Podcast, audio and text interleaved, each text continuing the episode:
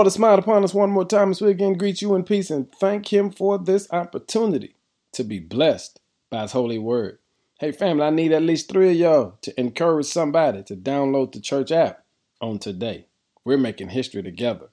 Our word for the day is a dangerous blessing.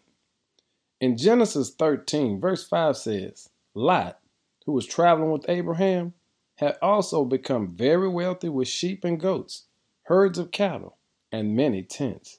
The truth is, family, is Lot only got blessed because of his connection with Abraham.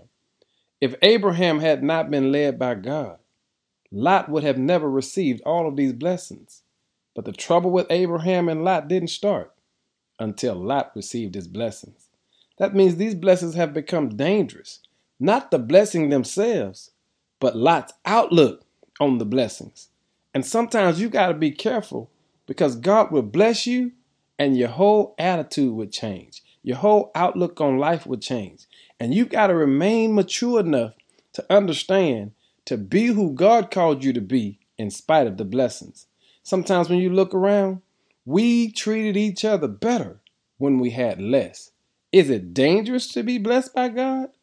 I believe so many of us need to reevaluate the blessor versus the blessing and keep our eyes focused on God because Lot lost a lot and the folk with Lot ended up in trouble because he took his eyes off the blessor.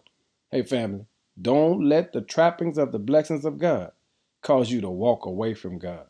It's the danger of the blessing. Keep God first and make sure you praise Him every step of the way.